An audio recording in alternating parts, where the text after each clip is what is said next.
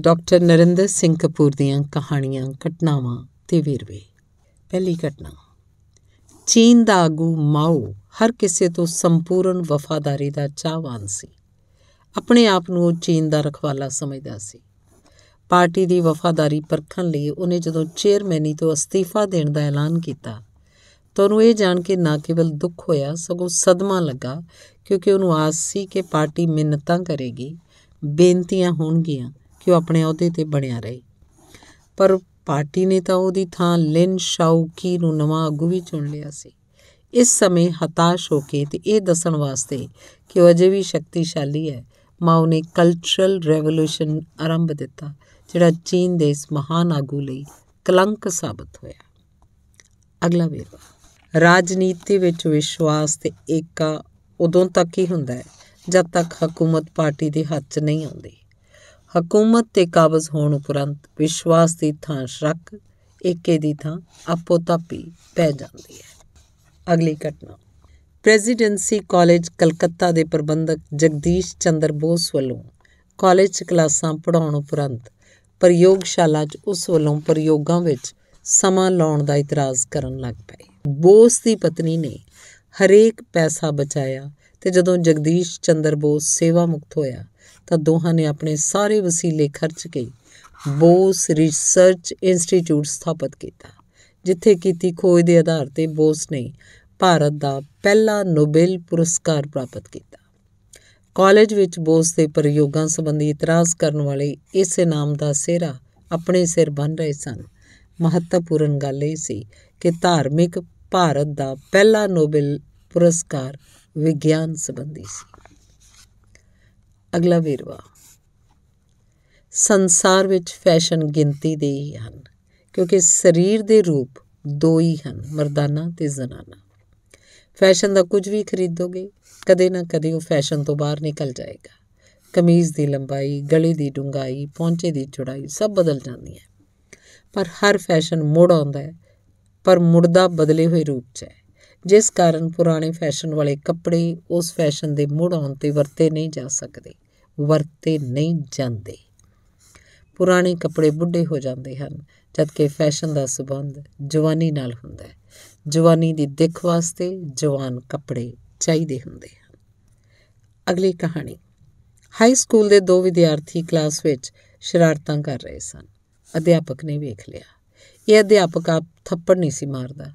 ਵਿਦਿਆਰਥੀਆਂ ਨੂੰ ਆਪਸ 'ਚ ਥੱਪੜ ਮਾਰਨ ਲਈ ਕਹਿੰਦਾ ਸੀ ਤੇ ਜੇ ਕੋਈ ਵਿਦਿਆਰਥੀ ਮਜ਼ਬੂਤ ਥੱਪੜ ਨਹੀਂ ਸੀ ਮਾਰਦਾ, ਤਾਂ ਅਧਿਆਪਕ ਉਹਨੂੰ ਆਪ ਥੱਪੜ ਮਾਰ ਕੇ ਥੱਪੜ ਮਾਰਨ ਲਈ ਕਹਿੰਦਾ ਸੀ। ਅਧਿਆਪਕ ਨੇ ਇੱਕ ਵਿਦਿਆਰਥੀ ਨੂੰ ਕਿਹਾ, ਦੂਜੇ ਨੂੰ ਥੱਪੜ ਜਾਂ ਚਪੇੜ ਮਾਰ। ਉਹਨੇ ਨਹੀਂ ਮਾਰੀ। ਦੂਜੀ ਵਾਰੀ ਕਹਿਣ ਤੇ ਵੀ ਨਹੀਂ ਮਾਰੀ। ਅਧਿਆਪਕ ਨੇ ਕਾਰਨ ਪੁੱਛਿਆ, ਤਾਂ ਦੂਜੇ ਵਿਦਿਆਰਥੀ ਨੇ ਕਿਹਾ, ਇਹ ਸਾਡੇ ਪਿੰਡ ਦੀ ਲੜਕੀ ਨਾਲ ਮੰਗਿਆ ਹੋਇਆ, ਇਹ ਸਾਡੇ ਪਿੰਡ ਦਾ ਜਵਾਈ ਹੈ। ਇਹਨੂੰ ਮੈਂ ਕਦੇ ਵੀ ਥੱਪੜ ਨਹੀਂ ਮਾਰਾਂਗਾ।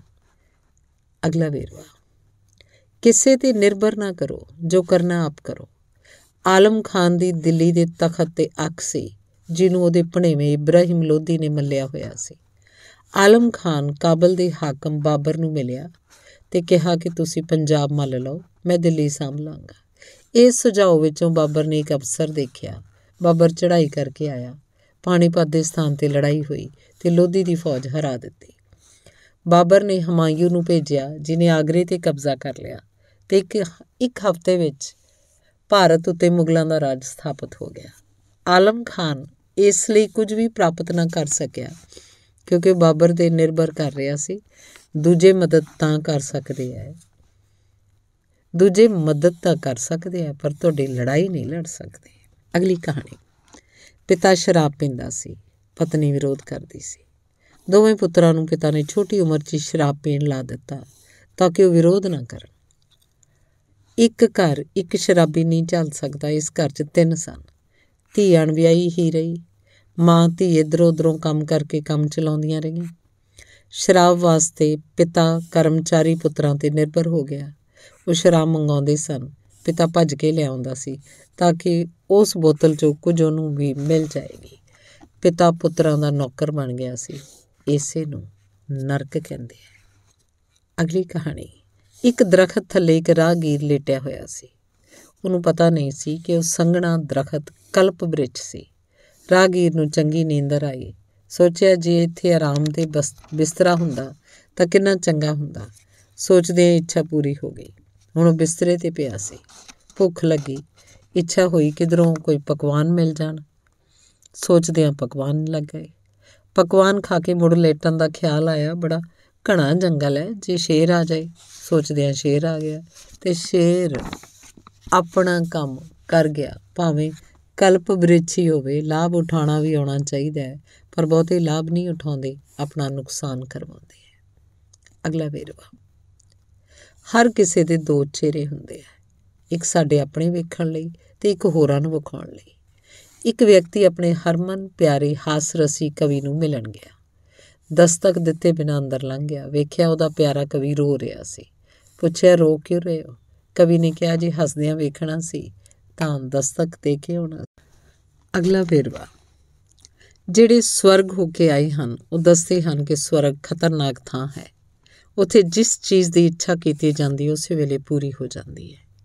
ਇਹ ਜਾਣ ਕੇ ਮਨੁੱਖ ਦੀਆਂ ਸਾਰੀਆਂ ਇੱਛਾਵਾਂ ਜਾਗ ਪੈਂਦੀਆਂ ਹਨ ਤੇ ਇੱਛਾ ਕਰਨ ਵੇਲੇ ਲਾਪਰਵਾਹੀ ਨਾਲ ਹਰੇਕ ਕੋਈ ਅਜਿਹੀ ਇੱਛਾ ਕਰ ਬੈਠਦਾ ਹੈ ਕਿ ਸਵਰਗ ਤੋਂ ਬਾਹਰ ਹੋ ਜਾਂਦਾ ਹੈ। ਤੁਹਾਡੇ ਸਾਹਮਣੇ ਖਲੋਤਾ ਮੈਂ ਇਸ ਗੱਲ ਦਾ ਸਬੂਤ ਹਾਂ। ਅਗਲੀ ਕਹਾਣੀ। ਇੱਕ ਵਿਅਕਤੀ ਕਾਰ 'ਚ ਜਾ ਰਿਹਾ ਸੀ, ਤੇਜ਼ ਰਫ਼ਤਾਰ ਵੀ ਸੀ, ਹੋਰ ਵੀ ਜਾ ਰਹੇ ਸਨ। ਉਹਨੂੰ ਸਿਪਾਹੀ ਨੇ ਰੋਕ ਲਿਆ। ਥਾਣੇਦਾਰ ਨੇ ਚਲਾਨ ਕੱਟਿਆ।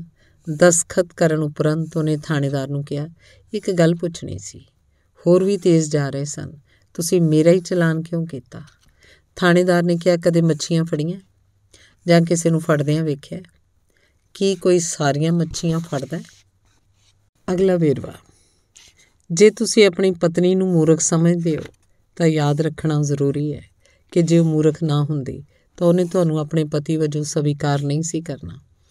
ਉਹਨੂੰ ਸਿਆਣੀ ਸਿੱਧ ਕਰੋ। ਅਗਲਾ ਵੇਰਵਾ। ਪਹਿਲੇ ਤੇ ਅਜੋਕੇ ਸਮਿਆਂ 'ਚ ਵੱਡਾ ਅੰਤਰ ਇਹ ਹੈ ਕਿ ਪੁਰਾਣੇ ਸਮਿਆਂ 'ਚ ਕੋਈ ਕੋਈ ਜ਼ਿੰਦਗੀ 'ਚ ਸਫਲ ਹੋਣਾ ਚਾਹੁੰਦਾ ਸੀ। ਲੋਕ ਪਰੰਪਰਕ ਜੀਵਨ ਨਾਲ ਸੰਤੁਸ਼ਟ ਸਨ। ਹੁਣ ਹਰ ਕੋਈ ਸਫਲ ਹੋਣਾ ਹੀ ਨਹੀਂ। ਕੁਝ ਕੀਤੇ ਬਿਨਾਂ ਹੀ ਸਫਲ ਹੋਣਾ ਚਾਹੁੰਦਾ ਹੈ। ਕੇਵਲ ਸਫਲ ਹੀ ਨਹੀਂ, ਸਭ ਤੋਂ ਵੱਧ ਸਫਲ ਹੋਣਾ ਚਾਹੁੰਦਾ ਹੈ। ਇਸੇ ਕਰਕੇ ਢੈਂਦੀ ਕਲਾ ਵਾਲੇ ਮਾਨਸਿਕ ਰੋਗੀ ਵੱਧ ਰਹੇ ਹਨ। ਅਗਲਾ ਵੇਰਵਾ। ਪਹਿਲਾ ਵਿਚਾਰ ਸੀ ਕਿ ਉਚੇਰੀ ਵਿਦਿਆ ਨਾਲ ਲੜਕੀਆਂ ਦਾ ਦਿਮਾਗ ਖਰਾਬ ਹੋ ਜਾਂਦਾ ਹੈ। ਇਹ ਵਿਚਾਰ ਝੂਠਾ ਸਾਬਤ ਹੋਇਆ। ਫਿਰ ਵਿਚਾਰ ਬਣਿਆ ਕਿ ਉਚੇਰੀ ਵਿਦਿਆ ਨਾਲ ਲੜਕੀਆਂ ਵਿਗੜ ਜਾਂਦੀਆਂ ਇਹ ਵਿਚਾਰ ਵੀ ਝੂਠਾ ਸਾਬਤ ਹੋਇਆ। ਫਿਰ ਵਿਚਾਰ ਬਣਿਆ ਕਿ ਮੇਲ ਮਿਲਾਪ ਦੀ ਖੁੱਲ ਨਾਲ ਇਸਤਰੀਆਂ ਕੁਰਾਹੇ ਪੈ ਜਾਣਗੀਆਂ। ਇਹ ਵੀ ਸੱਚ ਸਾਬਤ ਨਾ ਹੋਇਆ। ਫਿਰ ਵਿਚਾਰ ਉਸਰਿਆ ਕਿ ਘਰੋਂ ਬਾਹਰ ਕੰਮ ਕਰਨਗੀਆਂ ਤਾਂ ਵਿਗੜ ਜਾਣਗੀਆਂ। ਇਹ ਵੀ ਗਲਤ ਸਿੱਧ ਹੋਇਆ। ਕੀ ਔਰਤਾਂ ਬਾਰੇ ਸਮਾਜ ਕੋਲ ਕੋਈ ਸਹੀ ਵਿਚਾਰ ਵੀ ਹੈ? ਸਹੀ ਵਿਚਾਰ ਇਹ ਹੈ ਕਿ ਔਰਤਾਂ ਉਹ ਸਭ ਕੁਝ ਕਰ ਸਕਦੀਆਂ ਹਨ ਜੋ ਪੁਰਸ਼ ਕਰਦੇ ਹਨ। ਇਹ ਵਿਚਾਰ ਸਹੀ ਸਿੱਧ ਹੋ ਰਿਹਾ। ਅਗਲਾ ਵੀਰਵਾਰ ਜਦੋਂ ਕੋਈ ਪਰਿਵਾਰ ਪ੍ਰਸਿੱਧ ਤੇ ਸ਼ਕਤੀਸ਼ਾਲੀ ਹੋ ਜਾਂਦਾ ਹੈ, ਤਾਂ ਉਸ ਪਰਿਵਾਰ ਦੇ ਧੀਆਂ ਪੁੱਤਰ ਇਸ ਢੰਗ ਨਾਲ ਵਿਆਹੇ ਜਾਂਦੇ ਹਨ ਤਾਂ ਕਿ ਪਰਿਵਾਰ ਹੋਰ ਸ਼ਕਤੀਸ਼ਾਲੀ ਤੇ ਪ੍ਰਸਿੱਧ ਹੋਵੇ। ਵਾਸਤਵ ਵਿੱਚ ਇਹ ਵਿਆਹ ਨਹੀਂ ਹੁੰਦੇ। ਇਹ ਪਰਿਵਾਰਕ, ਰਾਜਨੀਤਿਕ, ਆਰਥਿਕ, ਵਪਾਰਕ ਸੰਧੀਆਂ ਹੁੰਦੀਆਂ ਹਨ। ਵਿਆਹ ਆਮ ਸਧਾਰਨ ਲੋਕ ਕਰਦੇ ਹਨ, ਪ੍ਰਸਿੱਧ ਪਰਿਵਾਰ ਸਹਿਯੋਗ ਦੇ ਸਮਝੌਤੇ ਕਰਦੇ ਹਨ। ਸਧਾਰਨ ਪਰਿਵਾਰ ਵਿਆਹ ਕਰਕੇ ਇੱਕ ਤੇ ਇੱਕ ਦੋ ਹੋ ਜਾਂਦੇ ਹਨ। ਵੱਡੇ ਤੇ ਪ੍ਰਸਿੱਧ ਪਰਿਵਾਰ ਆਪਣੀ ਸ਼ਕਤੀ, ਜਾਇਦਾਦ ਤੇ ਪ੍ਰਭਾਵ ਵਧਾ ਕੇ ਇੱਕ ਤੇ ਇੱਕ 11 ਹੋ ਜਾਂਦੇ ਹਨ।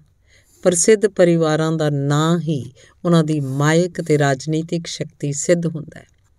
ਧੀਆਂ ਪਰਿਵਾਰਿਕ ਦੂਤ ਹੁੰਦੀਆਂ ਹਨ। ਸਧਾਰਨ ਪਰਿਵਾਰ ਨੇੜਲੇ ਇਲਾਕੇ ਨਾਲ ਸੀਮਤ ਰਹਿੰਦੇ ਹਨ। ਖੁਸ਼ਹਾਲ ਪਰਿਵਾਰ ਵਿਆਹ ਵਾਸਤੇ ਰਾਸ਼ਟਰੀ ਪੱਧਰ ਤੇ ਵਿਚਰਦੇ ਹਨ ਤੇ ਜਿਹੜੇ ਅੰਤਰਰਾਸ਼ਟਰੀ ਪੱਧਰ ਤੇ ਵਿਚਰਦੇ ਹਨ, ਉਹ ਅੰਤਰਰਾਸ਼ਟਰੀ ਪ੍ਰਸਿੱਧੀ ਤੇ ਪ੍ਰਭਾਵ ਵਾਲੇ ਹੋ ਜਾਂਦੇ ਹਨ। ਹਾਕਮ ਜਮਾਤਾਂ ਦੀ ਜ਼ਾਤ ਵੱਖਰੀ ਹੁੰਦੀ ਹੈ, ਉਹਨਾਂ ਦੀ ਜ਼ਾਤ ਹਕੂਮਤ ਹੁੰਦੀ ਹੈ। ਉਹ ਵਿਆਹ ਇਸ ਢੰਗ ਨਾਲ ਕਰਦੇ ਹਨ ਕਿ ਹਕੂਮਤ ਉਹਨਾਂ ਦੇ ਹੱਥ ਵਿੱਚ ਰਹੇ। ਧੰਨਵਾਦ।